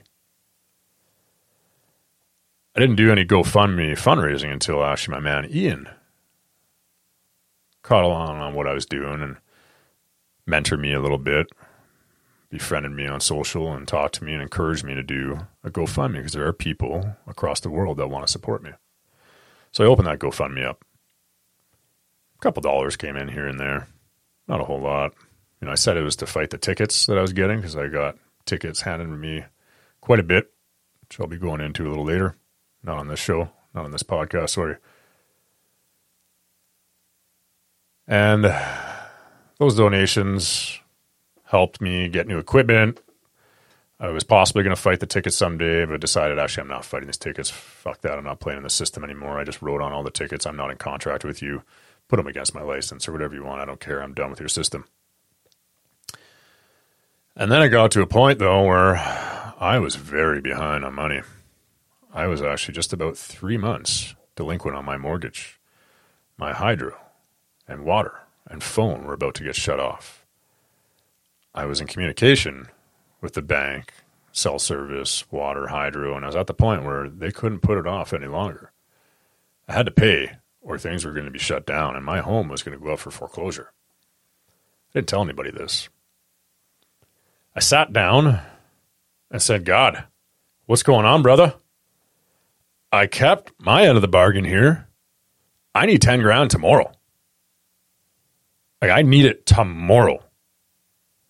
I'm at the point where the last 3 days, I can't help all these people coming to me. They're talking to me and I'm not even there because the weight of the financial problems are on my shoulders so heavily right now. I can't give them myself and give them that shining light that they need right now. So thank you for delivering this. And I went to bed. Now, I did that prayer with confidence. So what happened the day after could be a direct manifestation. Could be a direct answer and delivery from God. Look at it however you want. I had a call booked with this individual I completely forgot about. Eric with the Phenom Foundation. This individual that had been reaching out to me for quite some time on social media, and I actually originally didn't give him the time of day.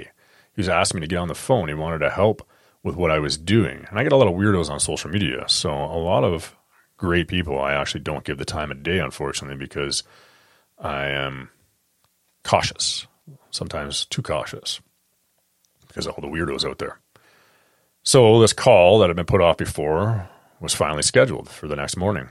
So I hop on it, and Eric is an individual in the States, I think he was in Miami at the time, who runs a foundation, nonprofit, for rescuing dogs. He's been watching what I've been doing, and he wants to help. And he wants to help me do fundraising. He knows about fundraising, wants to teach me the ropes, and says, after we talk a little bit and get to know each other, he's going to schedule a call a week later to do a Zoom meeting where he'll take a video of me and put that out there to his contacts and help me raise funds. Then in a brief detail, he says, hey, before we jump off the phone, I know you got to be in a tough financial spot, so I'm going to send you a little bit of money to help you as a gift. And I'm still in this mindset where I'm like, yeah, okay, sure. You know, rub it off. Get off the phone. 60 seconds later, he texts me. He's like, all right, I sent you a donation on your PayPal. This should help out. Let me know if you need anything else, and we'll chat in a week. Look at my PayPal. Eric sent me 10 grand. Exactly what I asked for. Exactly what I believed was going to be delivered because I was living up to my end of the deal. So that's just one instant where God has come and shown himself amongst so many. And this whole process, as I dived into this, not just him showing himself to me, but getting past my greed, this desire for materialistic things in life that we get in our head that we want, which a lot of it, yeah, sure, you want to enjoy a lot of it, but a lot of it's even to impress others. A lot of it is experiences that truly won't give us the fulfillment we think they will. Not to say there isn't enjoyment in them. Letting go of that, really putting my service first, devoting myself, was the first process, letting go of my greed. And that's what really was the catalyst in that and helping me do that. Everything I did without expectation. When I first stepped up, I had zero expectation for anything other than hoping that God was going to make sure my bills were paid.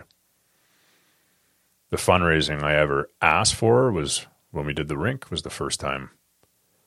I wasn't going to do a skating rink. People were curious if I was. There's one right by my house, two actually by my house. There's no point. Until they said kids couldn't go to certain light shows without their passports. And I said, oh, okay, no. We're doing a skating rink and a winter wonderland. Hey guys, I'm doing a fundraiser. Help me get $5 to $10 grand, get a bunch of lights, make this a great place. We'll do a hot chocolate bar, Santa Claus, all the events. That's when I started actually asking for fundraising because I had already given everything I had and I wanted to build something else. So I put it out there, but I didn't ask anybody specifically. I just put it out there and I got the funds and I built an awesome winter wonderland that we had hundreds and hundreds and hundreds of families at that came through all winter long and enjoyed and brought so many people together, just like we did in the community events that I did in the summertime with the boot camps, the fitness classes for not only adults, but then transformed into kids as well, teaching them winning and losing. So many lessons we had for them, the biweekly freedom fires we did, the comedy nights, the axe throwing events, the yoga weekly, the weekly Muay Thai. So the rink was a huge hit. But I didn't expect that. I asked for it. I put it out there in the universe, and I was going to just pour a sheet of ice on the ground if I had to and grab a couple shitty lights that I could have put whatever dollars in I had to make happen.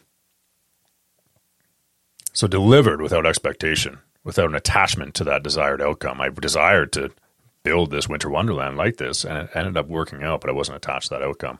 I let go of my greed. That was one of the biggest ones. Anger was first, right? Love thy neighbor as yourself. Let go of that. Respect everybody's journey. Let go of the greed. As that being your big desire. And then I got more lessons on ego. Attachment, a relationship I had that I had been waiting for so long. Lessons on attachment with that, letting go, not losing myself in that and losing my eye on God from that. Understanding the love that you experience from everyone is from God. Really brought meaning to the scripture of I am a jealous God, as I lost myself in a woman briefly, which I'll dive into on a future episode. Next lesson, again, as it's always been coming, is ego, which has been a really big interest area of topic for me to study for a few years now, which I have been. And something came to me to show me, oh, you think you're past your ego, huh? You think you're really living out of it most of the time? I got something for you. Let's start making you go bald, boy. Something I never thought would happen, ever. Never even crossed my mind. I've always had such a full head of hair. All of a sudden, I looked at a video of me, and I'm like, what the heck is that on the back of my head? I'm going bald. Or I was.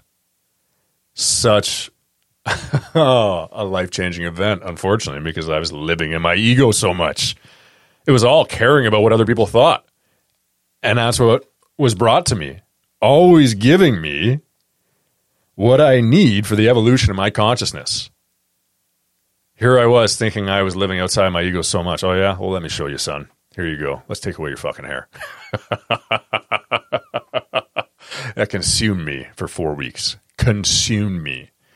And if you understand the power of belief and manifestation, what you're dwelling on positively, negatively, it is going to manifest. So the hair started coming out more and more.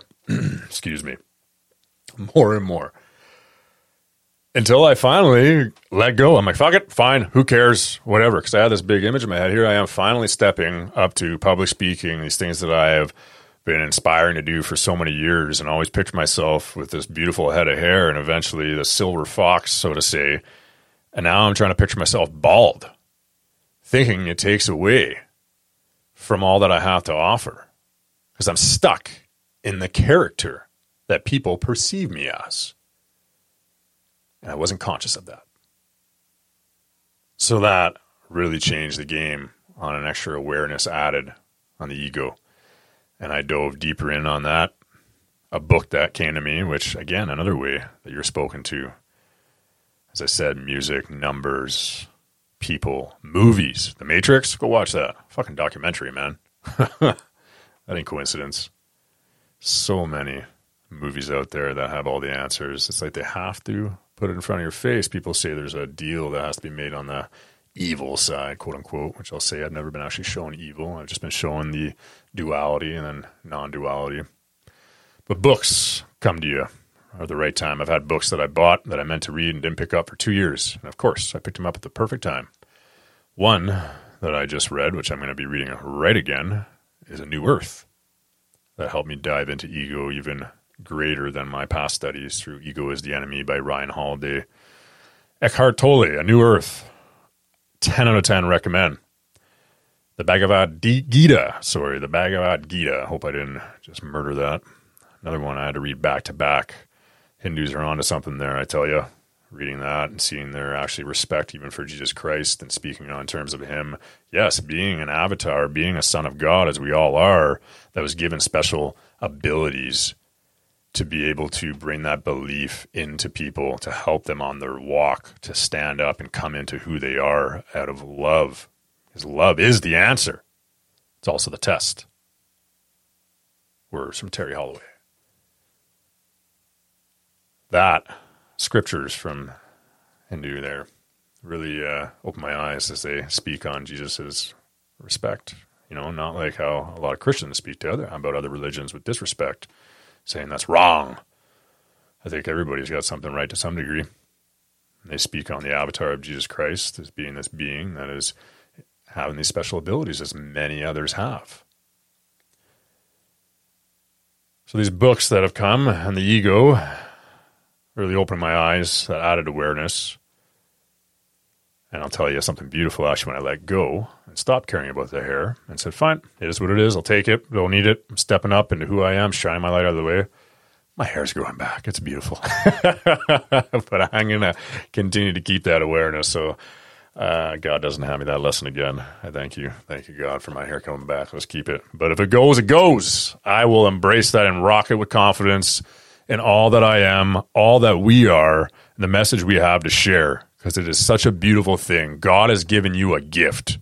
You have something that has been given to you that you can execute on better than anybody else out there. And you are to come and find that and speak through it, whether it be art, speaking, music, whatever it is.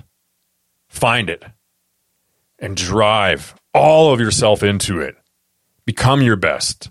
Self-mastery. That's where it's at, and that's where I'm at right now. One of the last ones I'm feeling, lust.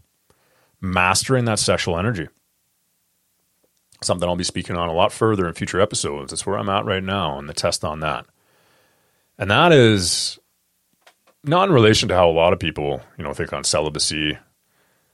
It's transmuting that energy to reach a higher consciousness, using that prana, that life energy, to achieve a higher consciousness and connect closer with God and understand more. That is where I'm at now. Along with something very recent that I want to touch base on, and I'm jumping off here in the next 5 minutes with you guys. Wow, we're almost at 2 hours. Marijuana. So I'll tell you, alcohol, drugs and alcohol have been a battle throughout my life. Alcohol, I finally decided no more ever again in my life. Made that decision on my birthday. Most recent one. And that will never be consumed again. That's at least where my goal and aim is. I hope I have no more hard lessons to learn on that, and I don't lose consciousness. Just keeping that awareness. Some of us have to learn a lot, many, many times, learn the hard way before we finally remember and take the lesson. Marijuana, something that I have consumed since I was 15 years old and never realized the detrimental effects that I was having, how much I was escaping from. I'll dive deep in this conversation on another episode, but I just want to touch base on how God is showing up there. Been a battle on and off, me wanting to quit marijuana. I did for 9 months at one point in time, and I remember smoking it again after 9 months and saying, wow, I don't like this. But then sure enough, a month later, I was smoking it daily. Funny how that happens. Just like quitting smoking, which is something I help a lot of people with. That's one of the first programs coming out of my app, which will be launching very soon. Marijuana. So this summer, as I'm facing my court date, just going through a breakup, just decided to stop taking my testosterone replacement therapy, which I'll dive into that on another episode, churning my whole yard into a yarden after the mud pit, which I'll dive into that in another episode on what happened after the community events. I feel a spiritual draw to do 40 days of sobriety this summer. And I already quit alcohol. And the sobriety was zero substances at all. So for me, that was no marijuana and no psychedelics. The big one was marijuana, but nothing at all. To fully sit with my feelings as I'm going through this breakup, that was exactly what I had always thought I wanted. Not the breakup, the relationship. Going through the hormonal changes, the drop in testosterone for removing my doctor-prescribed testosterone replacement therapy that I was on for 2 years. Having my court case coming up, knowing I'm facing a year in jail. Everything that followed suit with that and repairing this yard. So here I am, 40 days, fully sitting with my feelings as my hormones are just tanked and all over the place. And I decided that I want to do this 40 days of devotion, I called it, to line up. So day 40 is the day of my sentencing for court. So get this. You tell me, coincidence or not? I line it up, so day 40 is my court date. But I fuck up. The first 2 days, I can't get behind, and I smoke pot. But then after 2 days, I commit. And I'm good. Once I commit and get a hold of something, I'm usually on there. I broke past that point. I get a random text from my lawyer. Oh, your court date's been pushed back 2 days. Okay, thank you. Then I realize, oh, wow, the 40 days of devotion now does lie on my court date. So the 40 days of sobriety was remove marijuana, and I was asking God, please show me, does this have a place in my life? Because I keep proving to myself over and over I can't control it. Now, I will say on marijuana, one point I have found it can raise your vibration. I specifically actually enjoyed the results from that specifically after coming down from a psilocybin journey, after the peak, smoke a joint, and it brings that back up, and I connect to my higher self. That's the only time I've actually found use of it. I actually did a whole comparison study on it from me being on and off, which I'll dive into, like I said, another episode. But for me, I couldn't contain it. I, at the time, don't have classes scheduled. My schedule is writing books and doing everything just on my own pace here. So even though I didn't want to smoke weed in the morning, I would. I'd say I'm only going to smoke once a week. Prove to myself over and over I couldn't. So please, God, show me, does this have a place? Can I keep this at a minimum? Only on my, I said only on my mushroom journeys at one point. Well, I started doing mushrooms all the fucking time, which was abusing it, not utilizing it for the right reasons. So show me, speak to me, please. I go through the 40 days, about 3 weeks in, I decide, yep, marijuana, smoking it does not have a place in my life ever again. I sign my journal in blood, promise to God, stating this should be good enough to promise this to myself, but I proved to myself over and over I can't. I am promising you I'm never smoking marijuana again. Whew, I felt so much better just making that decision, not having to think about it so much anymore. So court comes, and there's a technicality. It gets pushed back 45 days later. I'm like, oh, right on. That's great, because I was in a terrible state, which I'll dive into a little bit more. Terrible state at that time. Gives me time to get my affairs in order and get back to that beautiful state and figure out how to let go. That's what the last episode was all about, letting go. So I decide, hey, I'm going to do another 40 days of devotion that's going to line up again, day 40 on my sentencing, the new court date. And this 40 days of devotion is going to be sober again, no marijuana, which is already off the table and everything. Psilocybin's allowed. But I want to get back on my daily meditation, my daily reading, and things I had fallen off on my workouts, because I had fallen off my working out in that time as well. So I want to start, but guess what? I get lazy. 5 days in, I have an inclination to eat marijuana. I read my promise, and it says smoking marijuana. Oh, so eating is not off the table. So I start eating edibles with THC. And at first, I'm like, this is great. It's not hitting me as hard. It's not taking me off, you know, my goals. I'm not getting burnt out. That's what I thought. That was the bait that was dangled in front of my face that I took. It was. I wasn't committing to those 40 days of devotion I wanted to do. I started taking the edibles every day. I was eating sugary shit every day, getting the munchies. Till September 8th rolled around. Weeks after, I said I was going to start my 40 days of devotion. I'm like, fuck, that's it, man. Look at what's happening. It's getting control of you again. Here we go. 40 days of devotion. No edibles. I'll decide at the end of the 40 days if edibles have a place in my life. And it's not going to land on court date anymore, but whatever. If I got to finish this inside a jail cell, I will. And again, I'm asking God, please show me. Does this have a place in my life? Can I keep it here? And I succeed at committing, and I get to court, and we go over things, and the judge, thankfully, as I expressed in the last episode, decides he's going to take time to make a decision. Sets a new court date to find out my sentence. Guess when that court date was? It's October 18th, which is day 40. Coincidence, 2 times in a row. So now my 40 days of devotion, which actually is also, I added in there, no ejaculation at all through sex or myself pleasure, which I'll dive into in future episodes, as that's, like I said, the lust right now, the sexual mastering of that energy, transmuting it is the lesson right now, getting past these worldly desires to greater things. So my 40 days of devotion ends October 18th, and I sign my journal in blood again that I will never have edibles. I decided marijuana has no place in my life, and it was a clear message. Yes, I want you to devote that in service to me, to yourself, to everybody on the path you have to take. And that's where we're at now. One thing I forgot to add, actually, my most recent journey with psilocybin, the download I got was that I don't need it anymore. I've been getting the connection. And I've already been aware of that. I already knew it. I already knew I didn't need it. I've been getting the connection everywhere without the use of it for about a year now. And the last journey was, yeah, you don't need this. You're doing great with your meditation, which I do on a daily basis every morning when I wake up. You are connected. That plant medicine has served its purpose. Serves its purpose for many people. May not be for everybody. But it definitely helped me get where I'm at. I'm grateful for it. I'm grateful that I have that connection now, the same heightened connection that I had with that plant medicine without it. And it is beautiful. So I hope you gained something from this episode. If you did, please share it. Get it out.